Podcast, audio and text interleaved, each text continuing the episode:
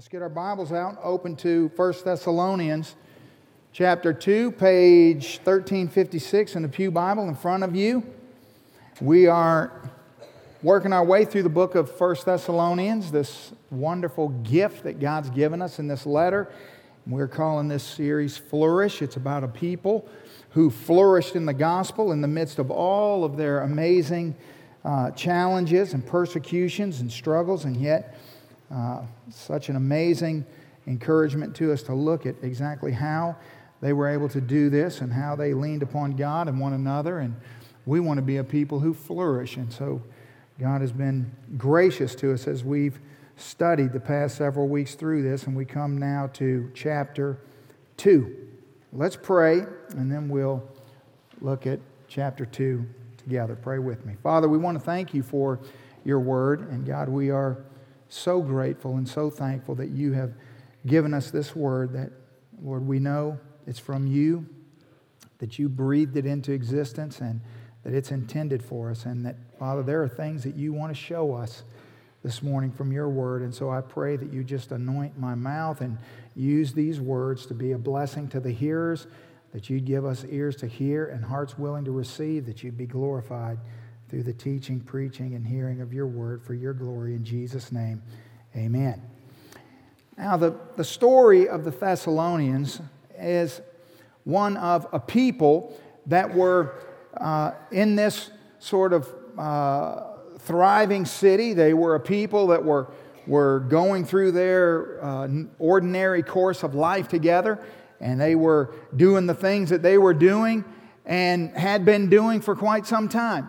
And then the Lord invaded their uh, setting. He brought the gospel specifically to them. And it, it just causes us to initially just think to ourselves, well, why Thessalonica? Why these people? Of all the people he could have chosen, why these people? And we don't know the answer to that. All we know is that in the goodness and the graciousness of God, in his sovereignty, he chooses to, to bring the gospel at certain times in certain ways to certain people. And that's what he does. And that's sort of the story that we have been watching unfold before us. But in the uh, as the gospel invaded their setting by the Apostle Paul and his compadres as they were uh, as they moved in and began to, to teach the word of God and to bring this uh, new message of the good news of the gospel into a, a place that was completely pagan and there were no churches that worshiped the, uh, the Savior. There were no uh, Christians there until they came. And then, uh, as, the, as the transition uh, came to effect, as the gospel began to move across Thessalonica, you had those who responded to the gospel and became followers of Christ, and then you had those who rejected, just like uh, happens whenever the gospel invades a setting of a group of people, just like happens today and has always happened and will always happen. And what we've been learning is that when our setting changes, we then begin to make choices that are going to impact and set our context. That our lives tell a story, and we're looking at the story of the Thessalonians and we're asking ourselves, well, what can that teach us about us and about our lives and about how we live and about the story that we're telling? And so last week we looked at how they made choices about uh, things like character and, that, and their identity and how those choices had a huge impact upon their context of who they were as this group of believers. Well, I want you to think this morning as we move into chapter 2 that, that there are two significant choices that people must make whenever uh, God invades their setting and then transforms it with the gospel. Whenever we uh, receive Christ as Lord and Savior, there are two choices that, whether we realize it or not, they're going to be made. They have to be made. Sometimes we recognize it. We have people around us who are giving us good counsel and who are uh, uh, talking to us and teaching us, so we would recognize it. Sometimes we're oblivious to it, but either way, the choices have to be made. And the two choices are simply this the first choice is who are we going to surround ourselves with? What company are we going to keep in this new setting that we're in? Because that is going to profoundly impact the story that our lives tell. And then with that comes, within the group of people that we surround ourselves with, who are we going to emulate? Who are we going to look up to? Because whether we recognize it or not, we allow people in and out of the, the, the, the context of our lives. We, we create this uh, group of people that are, that are in close proximity to our lives, that are the people that we do life with. There are the company that we keep. And then within that, there are we we are influenced by things we look up to things we allow things to captivate our attention we we allow uh, things to be magnified in our in our sight and in our heart and those things that we look up to have a profound effect on the story that our lives tell and who we become and so as we sort of begin this look into chapter 2 i want you to just think about for a minute you know who are the people that you do company with, that you do life with, that you walk with, that are around you? Who are your friendships and relationships? Who are they? Those that you have chosen to allow in, not those that were there maybe by uh, birth or by blood, but those that you've chosen to allow in. And then who, who has profoundly influenced your life? That whether we realize it or not, we are being influenced and our context is greatly being shaped by these decisions that are, that are being made around us. Now, the gospel, once it comes into your life, once your setting changes and the gospel comes into your life, there's responsibility. And I think a lot of times when we start talking about responsibility, we think of that in a negative context. In other words, that we, it, we think of that as something bad. I want you to think of that as something good. I want you to understand that in Genesis chapter 2, when God created the world, when everything was perfect, and He created everything perfect the way He intended for it to be, He says to Adam, Now here's this perfect, sinless, amazing world. Now, you have dominion over it, you work it and keep it. He gave Adam responsibility in the context of perfection. Now, that should tell us something. That first of all, responsibility is not a negative thing. And second of all, that it should tell us something about us that we were created to be uh, to not be whole unless we uh, embrace God's responsibility for us. That we we need purpose, we need meaning that God didn't create us to aimlessly wander through life. Do you see that? He didn't say, now here's a perfect, here's a perfect creation, Adam. Now you just go out there and just wander around and everything's going to be fine. God didn't make us that way. There's something inside of us that desires to have meaning and purpose. And it's, we see it right from the beginning of creation. Well, fast forward to the New Testament. The world is now completely tainted with sin, broken with sin. The wages of sin are death. There's suffering and hurting everywhere. Then God invades the setting again, and this time he sends his son. And his son comes in the likeness of man and dwells among us, as we've already said. And in this invasion now, a new setting is brought by the gospel. And there is yet again responsibility. But it's changed. The responsibility in a perfect world is simply to just embrace the, the joy of the perfection of Eden and to just work it and tend it and be blessed by it. But in a broken world, that's not a responsibility anymore. Our new responsibility is to go out into all the world and to make disciples and to share this gospel that we have, to not, to not uh, hold on to this good news that we have, but now our new responsibility is to be light to the world and salt to the world, right?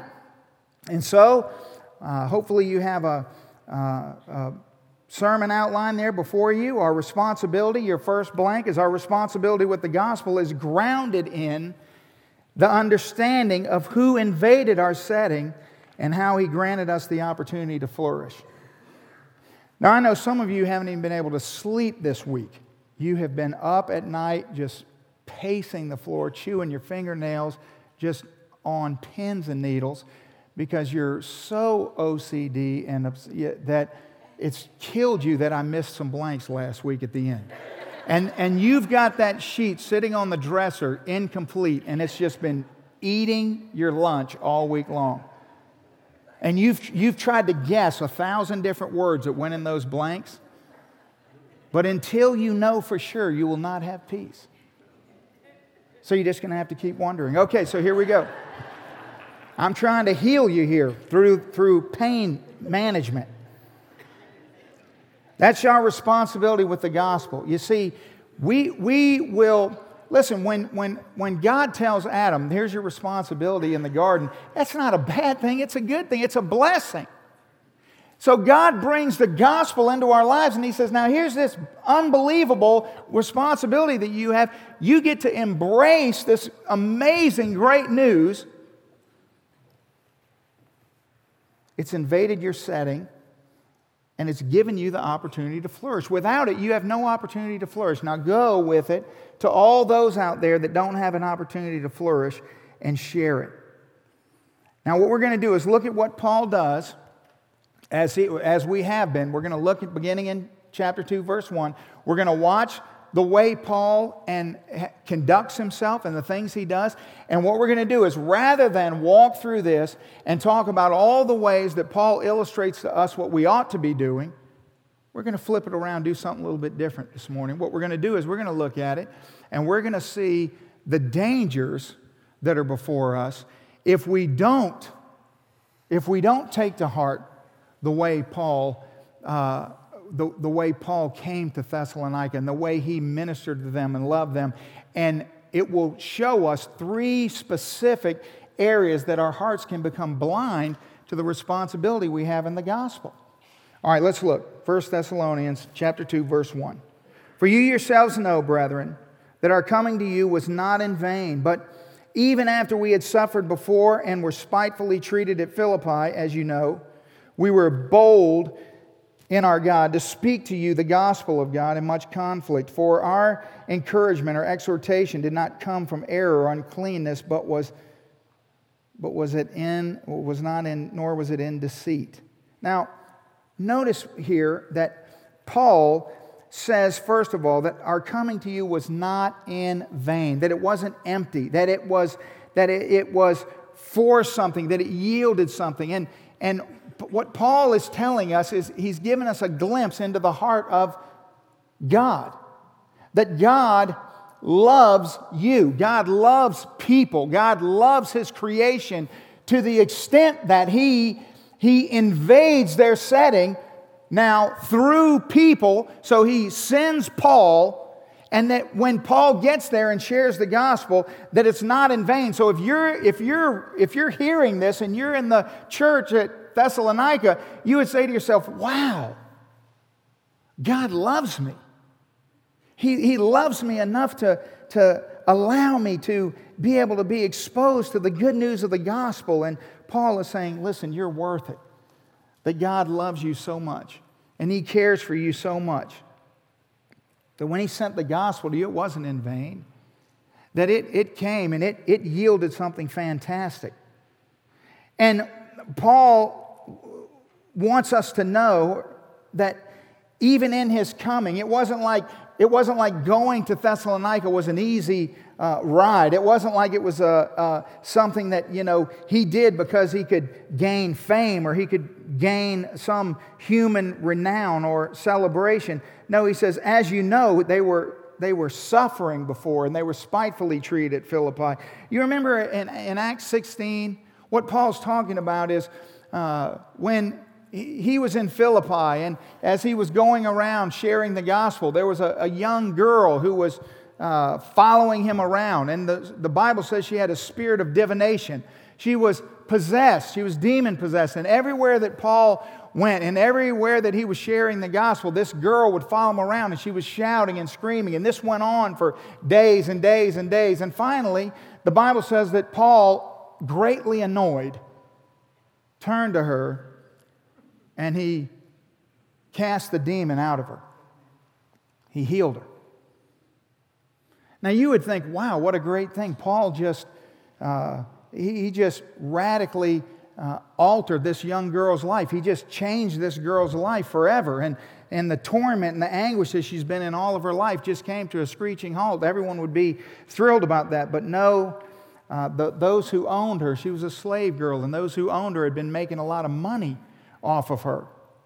And so they would take her around, and, and people would pay to come and, and, and, and ask her questions or you know, listen to the things she would say and so on and so forth. And so they were furious when Paul cast the demon out. And so that starts a big, you know, ruckus. And next thing you know, uh, they grab Paul, they beat him, they strip him, they throw him in uh, jail. And so it's there that he's in jail and he's singing songs to God. And you know the story as he's singing, the jailer is listening and thinking, what in the world is wrong with these people?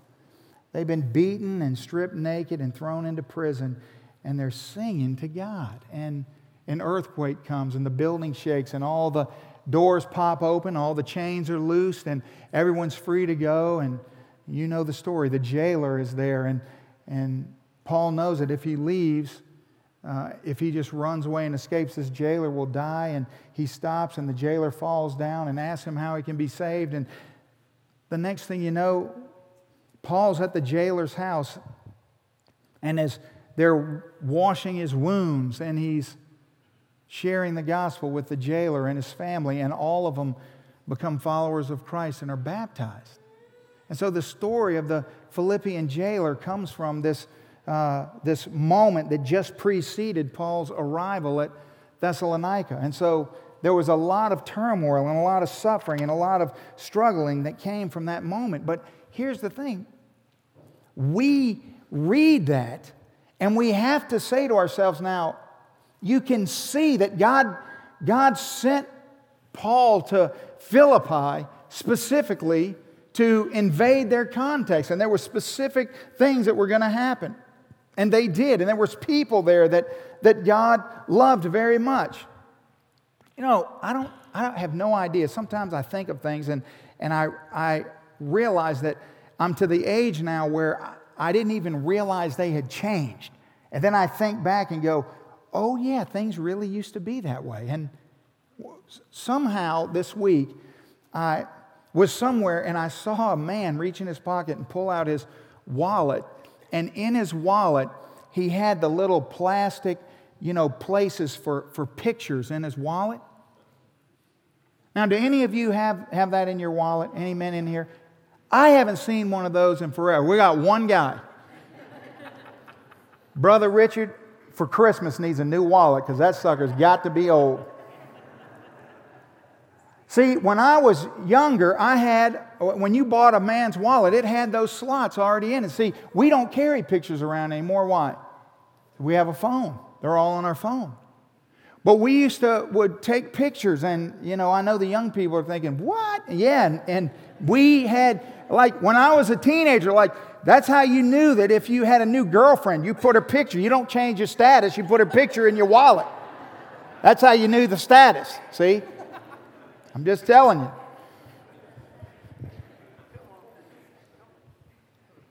Now, it's as if there's a picture of the Philippian jailer in God's wallet. You see? And he loves this jailer. And he has a plan for this jailer. And all these events take place so that God can orchestrate this amazing change in the context of this jailer and his family. You see, God has put me and you, just like He did Paul, in certain places with certain people for specific purposes. Listen, we're not just randomly located somewhere on earth.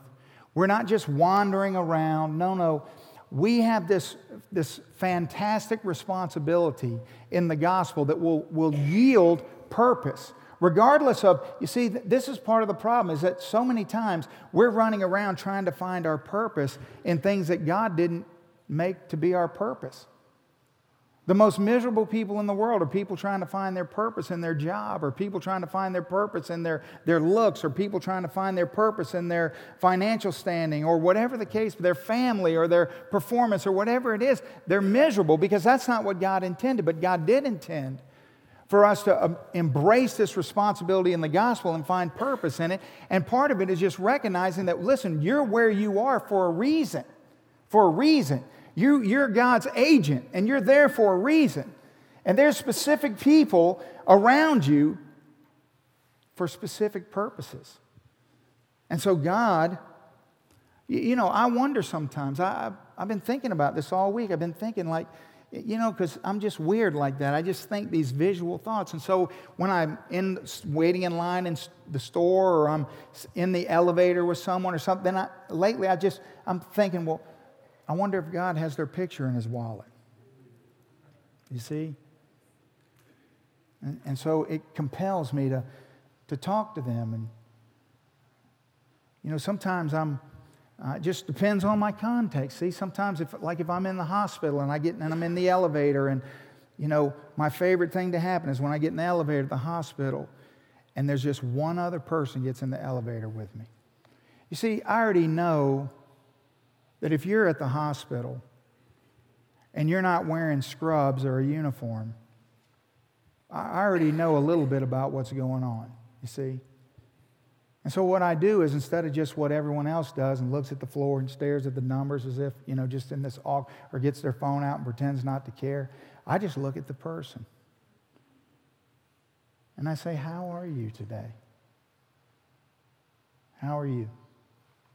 And you know, more often than not, especially if it's a female, they start crying as soon as I ask that question. Because they're there under stressful circumstances. See, and, and, and I just think, you know, I want you to know something. God loves you.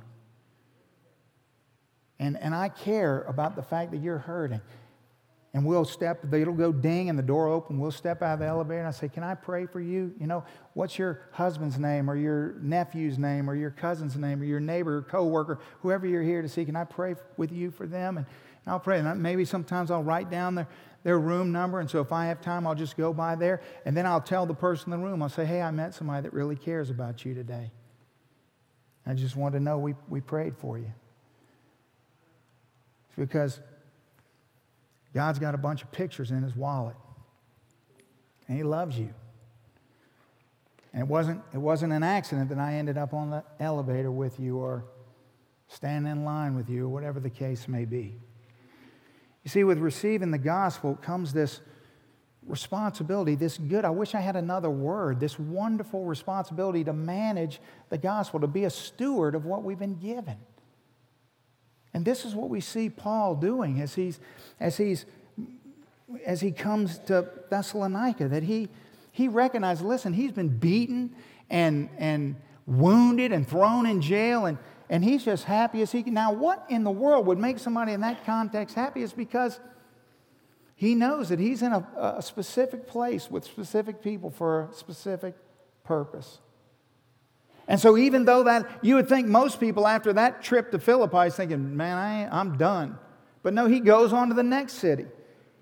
And so he came through trouble. But you know what? He's, he's saying, hey, you're, you're important enough. I'm coming to you through trouble. It doesn't matter how bad it was, I'm coming to you. And so he does. Look at verse 4.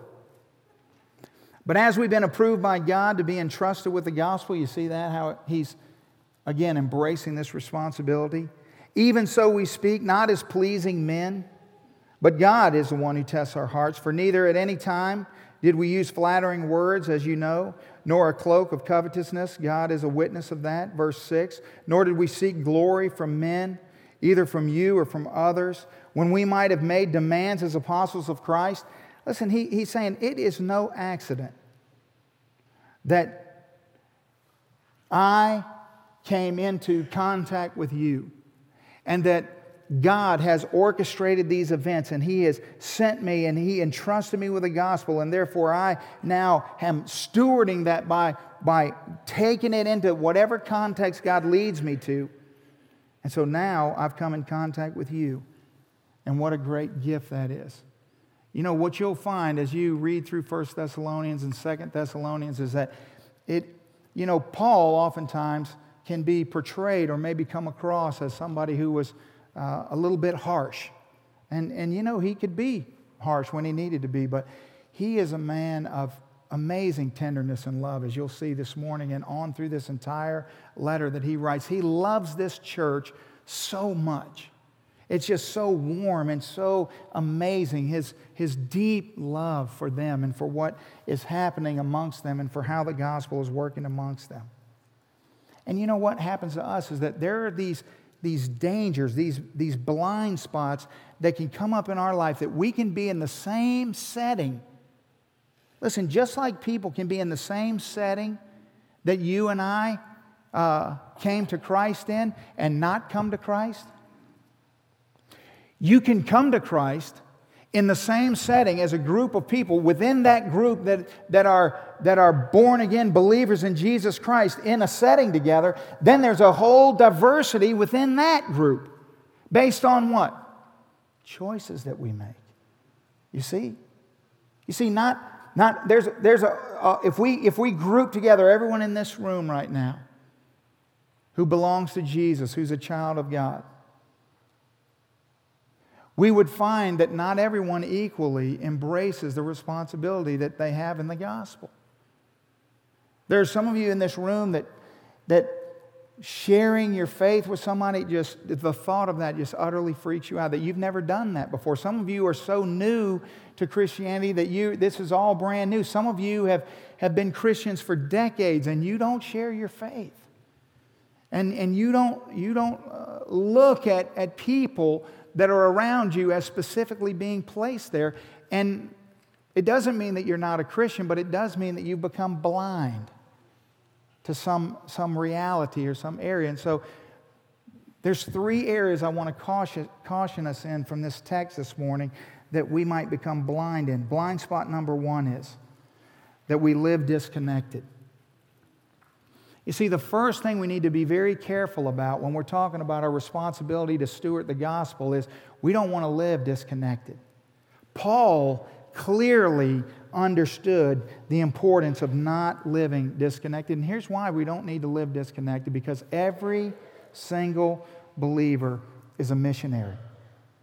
Every believer is a missionary. If you're saved, you're a missionary. And you say, well, wait a minute. I mean, I don't feel like a missionary. When did I become a missionary? You became a missionary the moment you were saved by God. And you're saying, well, where did I become a missionary to? To the context in which God placed you. He put you in a place, and you're a missionary to that place. But what happens is if we become blind, we get disconnected to that. And here's what happens we, we disengage from our context. We start to live as if we're just randomly where we are. We just we begin to lose sight of, of, of this, this opportunity we have to flourish and to, to embrace our purpose and find our meaning in what God's the, the glorious responsibility that He's given us is. You see, every single place that your feet tread on this earth, whether it's the grocery store or the doctor's office, whether it's, it's the the, the workplace in which you walk into every day, every single place that you go, and every place in between those places that you go. You're a missionary to those places. It's your mission field. You see, your mission field is different from my mission field. And it's different from the people that are sitting in the pew behind you's mission field because you don't, you don't, you don't go to the places they go. You don't visit the people they visit. But there are people that are your mission field, and they're there. And you can become disconnected from that. They, they can just be passing faces, uh, sort of in, the, in the, the wilderness. You see, because what happens is how in the world does that happen? How could we become disconnected from the most important thing in the world? How could we, as, how could we be children of God and yet be disconnected from our purpose. Like that almost seems impossible, but really it's, it's very simple. what happens is, is that we elevate the urgency of all these other things that are going on around us. And then we become, we become blind to the reality of what's really going on right in front of us. Here, here's what I mean it's like, think about your life. And think about the ways in which the enemy uses your life to disconnect you from your purpose. What he does is he just makes you swamp busy. He makes you always running late. He makes you never able to have enough time to get the kids from this practice to that practice. You, you're running from, from work to here. You only have a short lunch break, so you're zipping in, you're zipping out. You're always running late as you're in the drive through. You're always, you don't have time to stop and say, hey, how are you doing today? And what's happened is all the things that are going on in your life, the urgency of those things are, is elevated above something, all these things that are really just you know, they, they have the, the potential to be these amazing opportunities, but we're just elevating other things. Our schedules create this environment where we just disconnect from all these things that are going on around us and we lose our purpose. So here's what I want you to see that busyness is the enemy of purposefulness. You see, the busier you are, the less likely it is that you're going to fulfill your purpose. And look, this is me saying this. I mean, there's never enough hours in a day. I mean, I don't even know what it would feel like to lay down and close my eyes and think, you know, wow, uh, you know, I got, I got all my plates empty today. That, that's, never, that's never happened. It never will happen. There's always more things barking at me than I can get to or deal with or even focus on. But a long time ago, I learned something. I learned that if I didn't learn how to handle those things, if I didn't learn how to keep those in the right perspective, then it was going to cost me greatly. So you see, there, there might be something, uh, there might be something urgent going on in your life. But there's always something urgent going on in my life. But I have to have levels of urgency. And you see, for me, for example, I can't be so devoted to the things that are calling to me that I don't spend my time in prayer. I have to pray to, to, to be the person that I need to be, to know the things I need to know, to hear the words I need to hear. Now, have you ever tried to, to, to get alone in your closet with God and shut the world out? and begin to pray, and you knew that there was a fire burning around you? See, most people can't do that. You have to get all these things off your mind before you can pray. And here's the thing you're never going to find your purpose. Never going to find your purpose. If you're just allowing all the things around you to steal away all the opportunities that God's got before you. No matter how late I am, no matter how many things I have, I have to remember that those people that are in my path, God's got a picture of them in his wallet. And you know, five more minutes to stop and say, a little extra time to just pull in. There'll be somebody who's on my heart, and, and uh, that I'm really ministering to and praying for that, you know, and I, and I sense that their, their, their, their setting is about to change. And you know when I'll see them? I'll always see them when I'm busiest. Always. When I have the most things on my mind to do, then I'll see them. And it's God's way of reminding me just stop what you're doing. Because listen, it's not by accident that I am seeing them right now. It's by God's design. Listen, you're a missionary to your context. You're going to be a horrible missionary if you think your mission is to run around and fill your schedule with 900 things and go from A to B constantly all day long, spinning around. Mm-mm. That's not embracing the responsibility, that's being disconnected from it. You see, that's why God, listen, Here's the God of the universe. Certainly, uh, He's got a lot of things going on. But when the fullness of time had come, he just stopped everything and sent his son. Didn't he? Yeah. You see, he knows. He's trying to tell us something.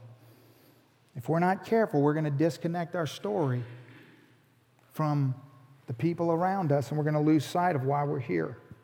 Now, there's two primary ways we disconnect. Let's move quickly. The first one is this we're going to disconnect spiritually. Come on, just listen for a second. We're spiritually, we, we'll, we'll, let's think about what the Bible says about the people that we meet every day. It says in Psalm 51 5, Behold, I was brought forth in iniquity, and in sin my mother conceived me. The scripture's telling us that we started out full of sin. That before we even started breathing air, we were full of sin. That from the beginning we were born separated from God. Psalm 58 3, the wicked are estranged from the womb, and they go astray as soon as they are born, speaking lies. And then we need to, we will disconnect spiritually from the reality of the, the, the, people around us. We'll disconnect spiritually to the need that they have. We'll get, we'll get disconnected and we'll get lulled into believing that, well, people that, are, that seem nice and that are doing good things and things like that, that maybe they're okay. And that, listen, every single person, regardless of how vile they may appear to you or how nice they may appear to you, every person is born separated from God. And we need to, we can't disconnect from that. See, we need to connect to the reality of who we were and who we are now. Now, let's think about how else we disconnect. We, don't, we want to disconnect, we don't want to disconnect from the truth. For example, the Bible says in Ephesians 2 And you he made alive, you who were dead in your trespasses and sins, in which you once walked according to the course of this world, according to the prince of the power of the air the Spirit who now works in the sons of disobedience, among whom also we all once conducted ourselves in the lusts of the flesh, fulfilling the desires of the flesh and of the mind, and were by nature children of wrath, just as the others. Listen, you can't disconnect from that reality. You cannot get in an elevator and disconnect from the reality of who may be standing there, or disconnect from the reality of who's in the cubicle next to you, or who moves into the house across the street from you, or who seems to be the, the, the, the teller every time you go to the bank, or the girl who checks you out every time you go to the store, or whatever the case may be, that these people are there for a reason. You can't disconnect to the spiritual reality of what's going on with them, but we'll keep reading in Ephesians 2. But God, the Bible says. See, we were completely separated from God, completely given over to the lusts of the world, and completely at the mercy of the prince of the air. But God, but God, who is rich in mercy because of his great love with which he loved us, even when we were dead in trespasses, made us alive together in Christ. Now, listen, you can't disconnect from that you can't, you can't, you can't say, wait a minute now, here I am alive by the mercy of God. I've been granted life, new life by grace. I've been saved. But you know, maybe God has a picture of you in his wallet, but I don't really care. I don't really care. I don't have time. I, I gotta, I, I, gotta get to ball practice. I, I gotta get over here. I'm running late for this meeting. I'm doing. You see, you can't disconnect spiritually from that reality. But then there's more. Sometimes we don't disconnect spiritually, or we do, and then on top of that, we disconnect physically. We just disconnect ourselves physically from the people around us. Now, I want us to think about Paul in this context. Paul was the master of connecting.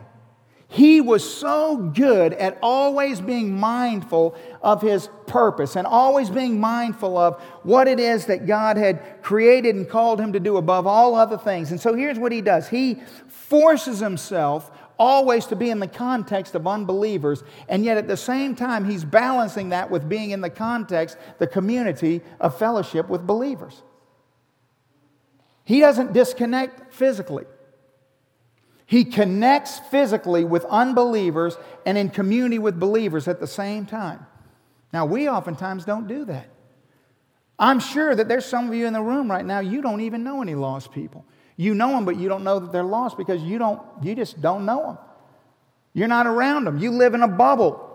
You think you live in a bubble. You, everyone around you, you know, goes to church and they're a Christian, and so you live in this little bubble and you think, well, but Paul didn't do that. What would he do the first time he walked into a new place? Where would he go? He would go straight to the synagogue where there was no followers of Christ, and he would begin to ch- teach Christ. And then he would go straight into the marketplaces, right? And he would start to, he would purposely connect with the unbelievers. But then what else would he do?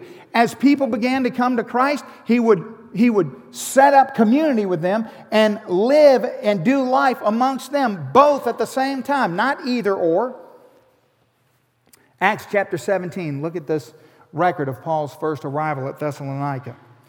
Now, when they had passed through Amphipolis and Apollonia, uh, they came to Thessalonica, where there was, a, there, there was a synagogue of Jews. Then Paul, as was his custom, went into them and for three Sabbaths, he reasoned with them from the scriptures. So the first thing he does, spends three weeks in the synagogue. Now, there's nobody in there that's saying, Yeah, come on in and tell us about Christ. No, they don't want to hear it. But he goes straight in there for three weeks, explaining and demonstrating that the Christ had to suffer and rise again from the dead, and saying that this Jesus, whom I preach to you, is the Christ. And some of them were persuaded, and a great multitude of devout Greeks, but not a few of the leading women uh, came to Christ and joined Paul and Silas. But then what happened? We keep reading. Verse 5. But the Jews who were not persuaded, becoming envious, took some of the evil men from the marketplace and gathering a mob, set all the city in an uproar and attacked the house of Jason. Now, why did they attack Jason's house? He didn't have anything to do with this. Because where was Paul living in Thessalonica? Jason's house. In other words, he's every day waking up and connecting with a lost world and then coming back and living in community with believers. As soon as people start coming to Christ, he engages them in community. And so he's not disconnecting from his surroundings. And so that's why when you look at chapter 2 of 1 Thessalonians, you see the, the, the really the most powerful place in this whole narrative comes in verse 8, where in the beginning Paul says, So, affectionately longing for you, he says. That Paul had this deep love and this longing for them. And he's saying, Don't you see? You can't disconnect from this, or you're going to miss the whole point. To, to affectionately long, oh, this is such an amazing word. It's, it's, a, it's to have this strong uh, desire to be with someone, but not just uh, a one time thing, but to ongoing have this fellowship with someone. It's a word that was used to describe the feeling that a parent has who loses a child. And how they would maybe say, ah, How I long to be with you again, how I long to, to see you again, how my heart longs for us to be together. That's the power of, the, of Paul's longing to be with his, his brothers and sisters in Thessalonica. Oh, he, he loved them. And so it's going to protect us from blind spot number two, which is we live divided. You see, not, it's not only that we live some disconnected, but then we live divided. In other words, what we do is we live a duplicitous life. We live a life that is divided literally into quadrants. There's the, the church you, and then there's the world you. There's the, there's the, the amazing capacity that we have to uh, live in this context in which God has placed us with this amazing opportunity to write this amazing story that there's no limit to the degree to which you can flourish where you are. And yet, and yet, we live a divided life. Now, here's what I mean by divided either we give the gospel and withhold ourselves or we give ourselves and withhold the gospel. You see, we divide our life up. And so, what we'll do is, we'll, we'll say, Well, I'm going to embrace my responsibility in the gospel, so I'm going to share the gospel with people. And so, we'll share the gospel with people, but we'll, we're not going to share ourselves with them, we're just going to share the gospel with them. So, we're going to walk through the, the, the, the malls or go to the truck stop and just hand out tracts to people and feel like, Well, we've accomplished our task. But I'm not gonna, I'm not gonna share myself with them. I'm not gonna, I'm not gonna get in a relationship with them. I'm not gonna allow myself to allow them in. I'm just gonna, I'm just gonna share the gospel with them and then I'm done. Now, Paul didn't do that. That's a blind spot. Or There are people that we meet in our context. See, some of you have these people that you work with and you really, really like them. And they're funny and they're fun and you have a lot in common and you built a relationship with them and you've never shared the gospel with them. And you really love them and care about them. But the reason you don't share the gospel with them is because you don't want to make the relationship awkward.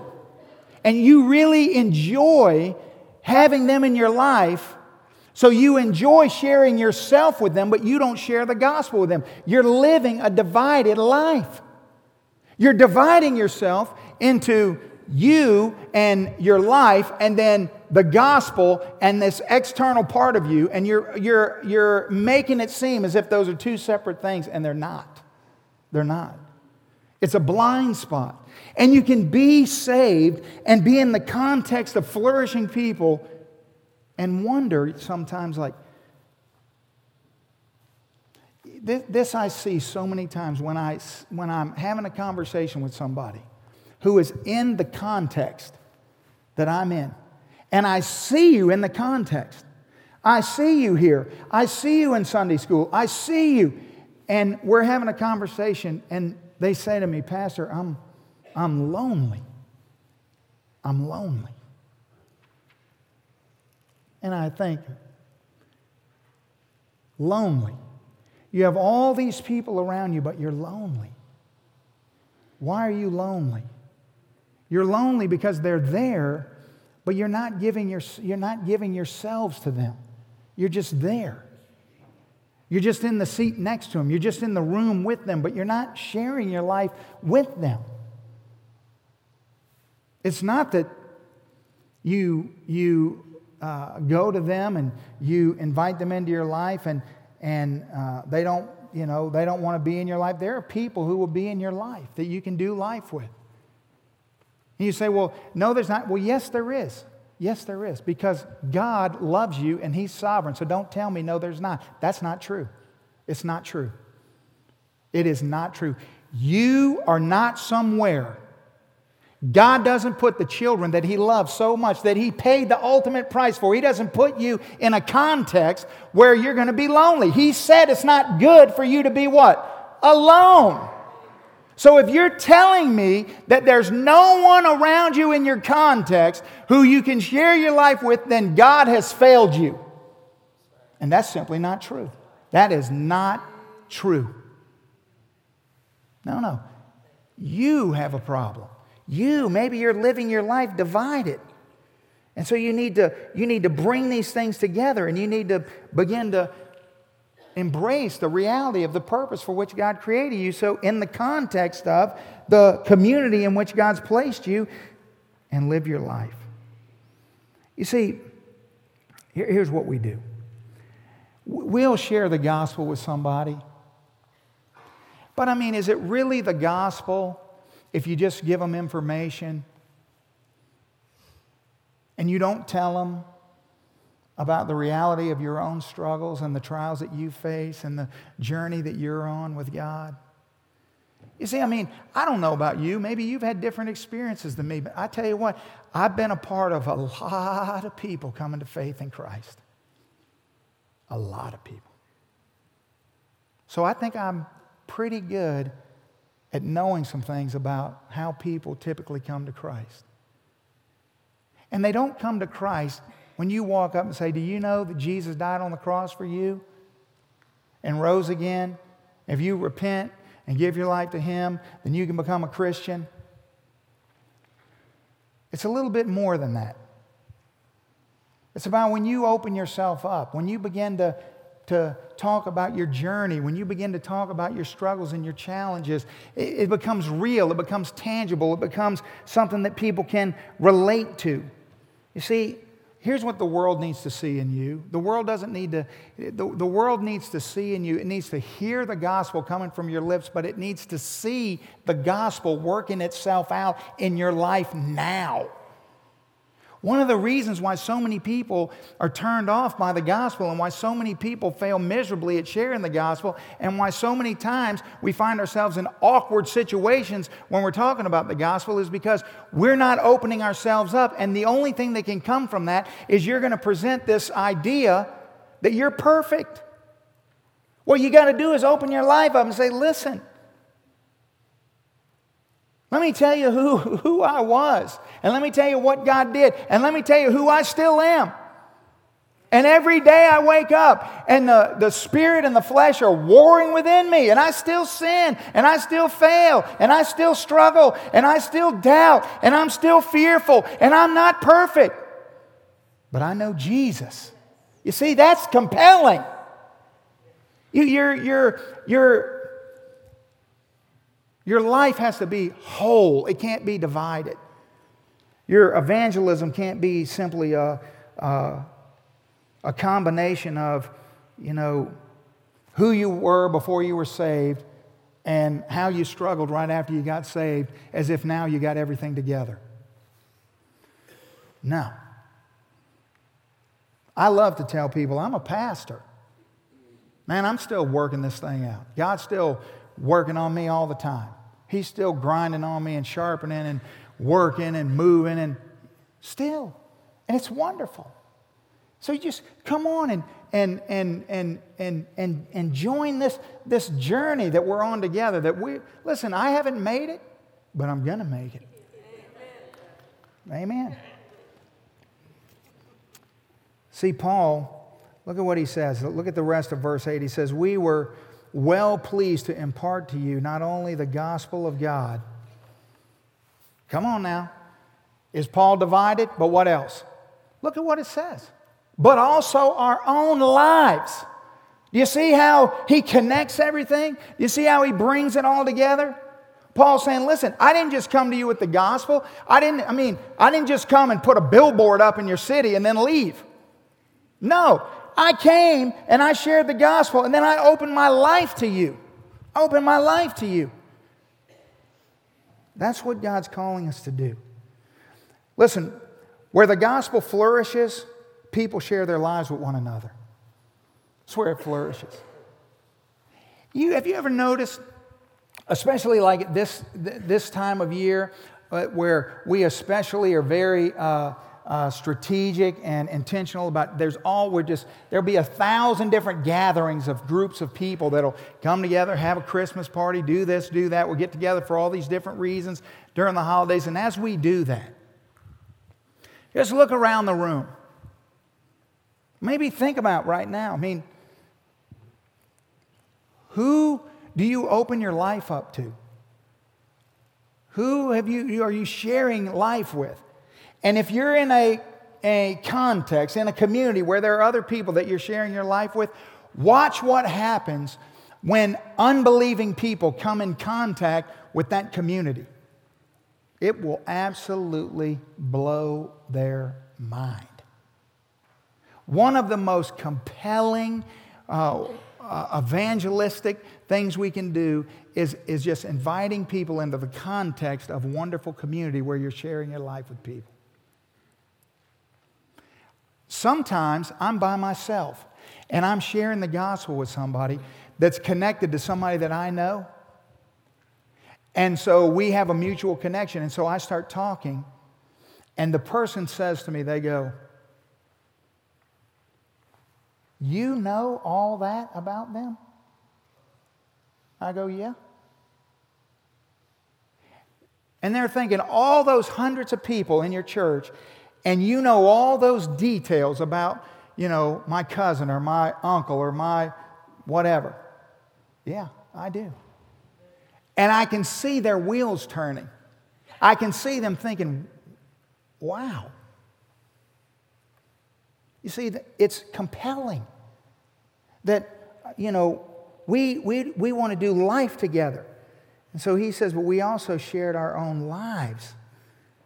He said, because you see that where at the end he says, because you have become dear to us in the New King James, that word dear, that is the, that word is the same word that Peter uses in his letter to describe the blood of Jesus. It's translated the precious blood of Jesus. That's how precious that is. I mean, when, we, when I use the word dear, I'm, I'm, I mean, that's like the most uh, um, non uh, close and compassionate, intimate word I can use.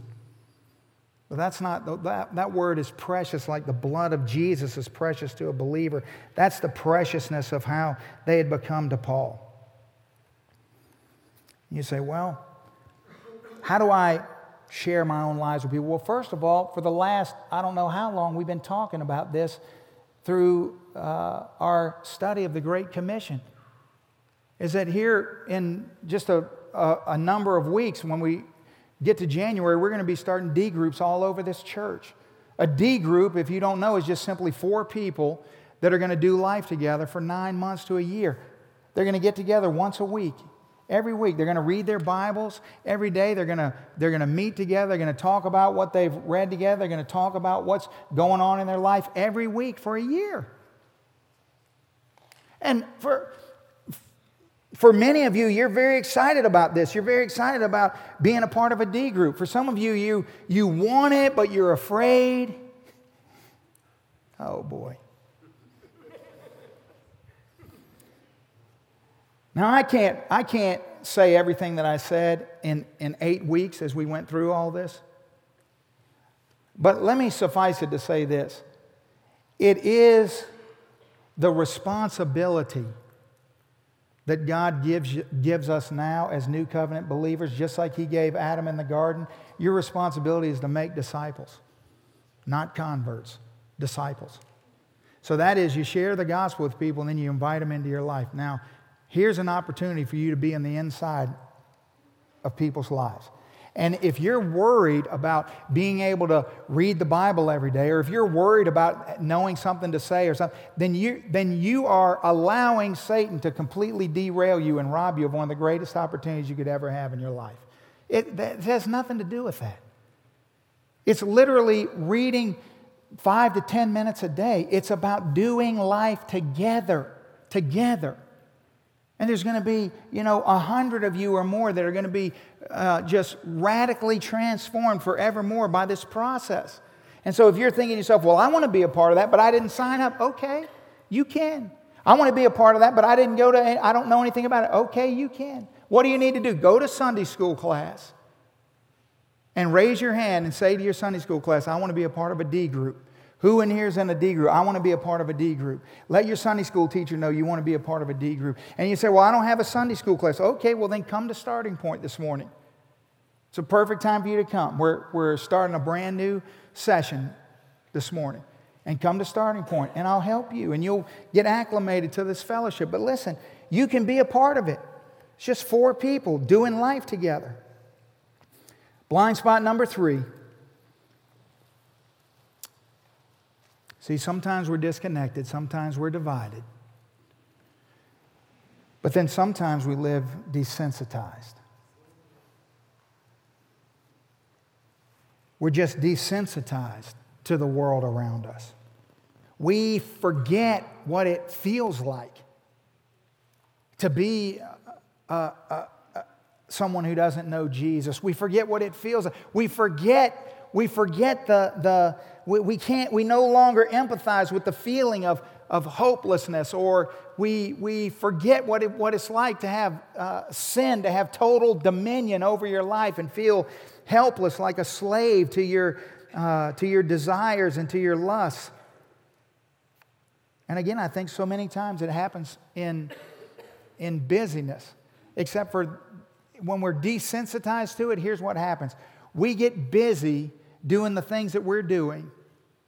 And that busyness divorces us from compassion to the world around us. We lose compassion for the world around us because we're just too busy doing things, so we don't, because it takes time to care. It takes time to get emotionally invested. You see, we have reasons for being divided, we have reasons for being desensitized. Because when, when, when I start talking about uh, sharing your life with people, the first thing that many of you think of is, man, that's risky. I mean, some of you just have built walls around you because you've been hurt, you've been wounded, you've been burned. And so you don't want to share your life with you. don't want anybody on the inside because you want to stay where it's safe and you want to stay where you know you, you, you don't have to risk that you don't have to open up and, and, and then potentially be wounded But see, to me, it's worse to be walled in because you never experienced your purpose. That it's worth getting wounded every once in a while. It's worth the pain of and disappointment of being betrayed or, or hurt. It's worth it because, listen, when it, when it is good, it is so phenomenal. I don't want to become desensitized to that, and I don't want you to either. You know, every chance I get, I try to, you know, go stick my head into the children's ministries. I like to go see what's going on there. I like to I like to just walk in and unannounced and look in the window and see what's going on with the kids. And, and a lot of times I get to do that because, you know, I'll go in there to see my wife or service will be over and I'll go in there, there'll still be some children in there and there'll still be some workers in there. And I get to watch how they're interacting with the kids.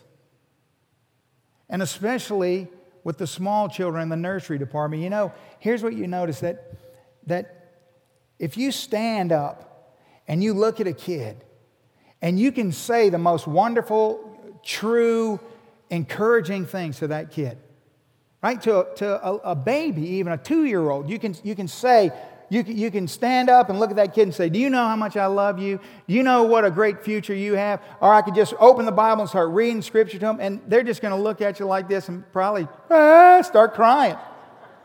And you're saying wonderful things and they're freaking out.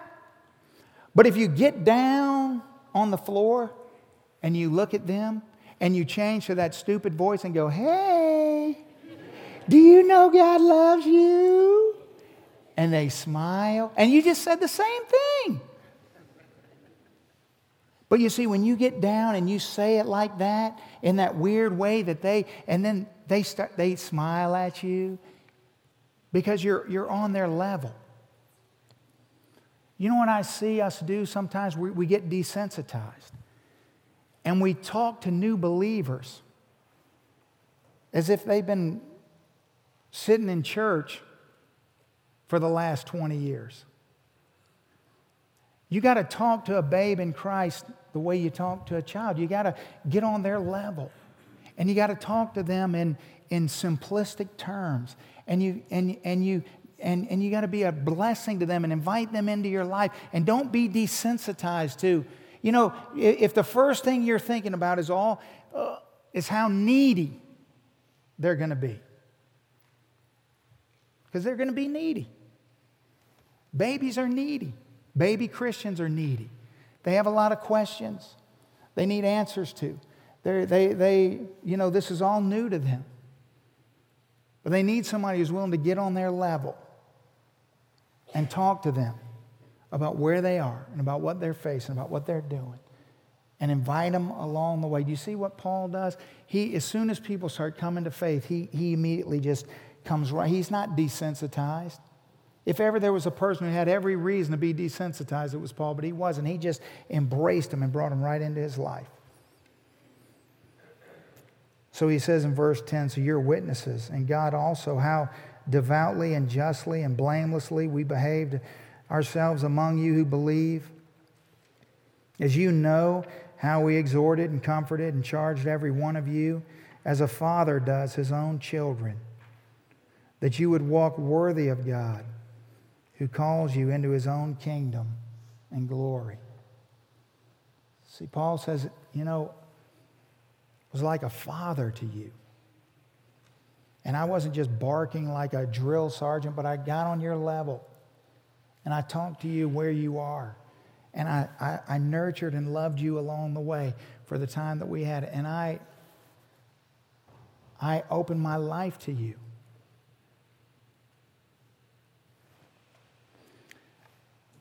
I guess my question for all of us this morning is Are you embracing and engaging your context? Where you are this morning, are you embracing and engaging your context? It's the only way you're going to fulfill your purpose in this life. We don't want to be blind. We don't want to, we don't want to allow ourselves to be disconnected or desensitized or divided. No. But we want to do life with people. We want to engage. as a family. So, what I'm going to do is, I'm going to ask you to stand in a few minutes, and then you're going to stand and bow your heads and close your eyes. And I'm going to pray, and I'm going to pray that God would give you sight to see, to see the people that are in your context that maybe you've been missing. That maybe as you close your eyes and, and, and you listen to me pray, you begin to see faces of people that, that, that look out the, the drive through window and hand you coffee every day. Faces of people that you see walking across your office or passing by your periphery somewhere, or somebody that you see in the parking lot over and over and over wherever you go, or some checkout lady, or whatever it is, that faces of people that are in your context. And you want to embrace those. And you want to begin to open your life up to them. And you don't want to be blind to what, what's going on before us. And that in doing so, your purpose wouldn't be your job. Your purpose wouldn't be, you know, how much money you could make or what you could do or what people thought of you. But your purpose would be found in being a good steward, being taken, embracing the responsibility that God's given you in the gospel. And so then wherever you are, that's all secondary. See, I know people that have terrible jobs. They hate their job. Their job is hard. And every, they dread Monday morning. But it's not about your job. Don't find your purpose in your job. I want you to think about the people who don't know Christ in your office. And realize your purpose is in being a good steward of the gospel for them. For them. Maybe it's time for you, I don't know, your context. Maybe it's time for you to, to invite your boss or your coworker, the person that drives you crazy, the biggest thorn in your side you know. It's time for you to embrace them and invite them into your life so that you can begin to share the gospel with them. Okay, let's stand and bow our heads and close our eyes.